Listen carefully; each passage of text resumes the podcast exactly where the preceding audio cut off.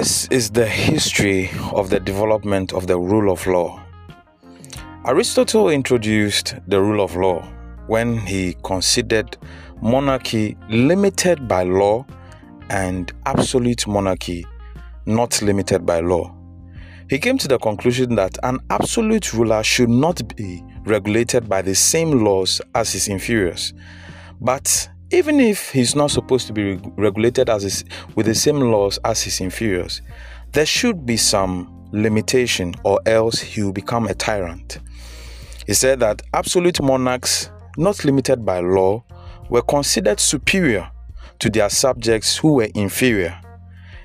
In this case, the monarch ruled by law. So there was rule by law and not rule of law. A ruler who practiced the same laws with his subjects did so by rule of law.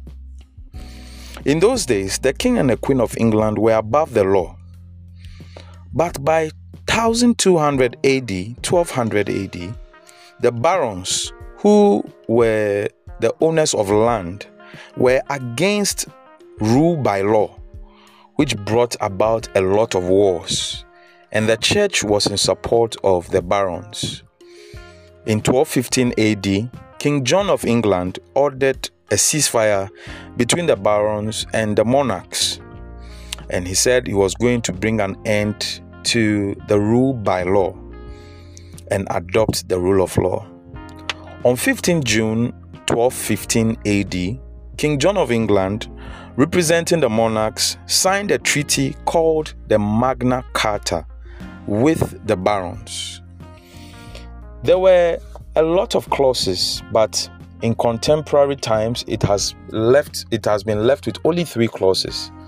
The third clause of the Magna Carta says that no free man shall be seized or imprisoned or stripped of his rights or possessions or outlawed or exiled or deprived of his standing in any other way, nor will we proceed with a force against him or send others to do so, except by the lawful judgment of his equals or by the law of the land.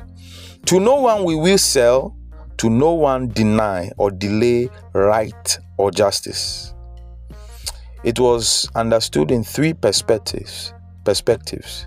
The rule of law means one, the law is supreme. And we can see this in the Constitution of Ghana, Article 1 2. Two, everybody is under the law. Constitution of Ghana, Article 17. Protection of human rights, fundamental human rights.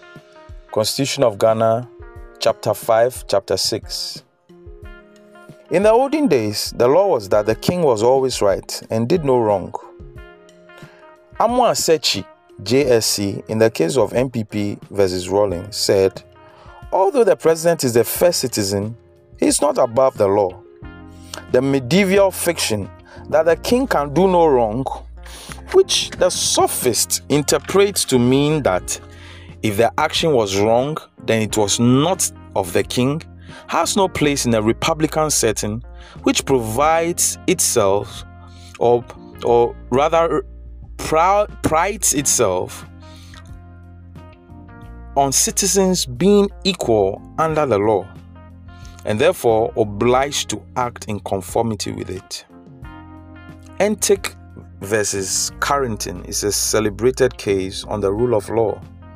Entick and Carrington we said this in the previous voice note where um, the plaintiff, the defendant, and three others entered into the room or the property of the plaintiff and scattered the place looking for seditious materials under the behest of Lord Halifax, who was a member of the Privy Council.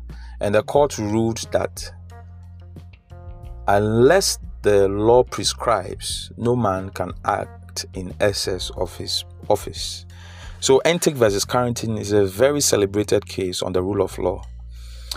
But A.V. Dicey and Lord Bingham are two foremost authorities on the rule of law. A.V. Dicey, in his book Introduction to the Study of the Law of the Constitution, outlined three principles underpinning the rule of law. One, the law is supreme and no one should be punished outside the confines of the law. Two, equality before the law. The law is no respecter of persons. Three, law made by judges should protect human rights. These are the three postulations of A.V. Dicey on the rule of law. Lord Bingham also gave eight sub rules under the rule of law. 1. The law must be accessible. 2. Legal rights and liability should be decided by the law and not by discretion. 3. The law must apply equally to everyone. 4. The law must protect basic human rights. 5. Civil suits should not be expensive. 6. The executive must use its power in good faith within reasonable limits. 7. The courts must be fair. And 8.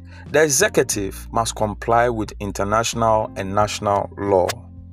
This is a summary on the history and development of the rule of law.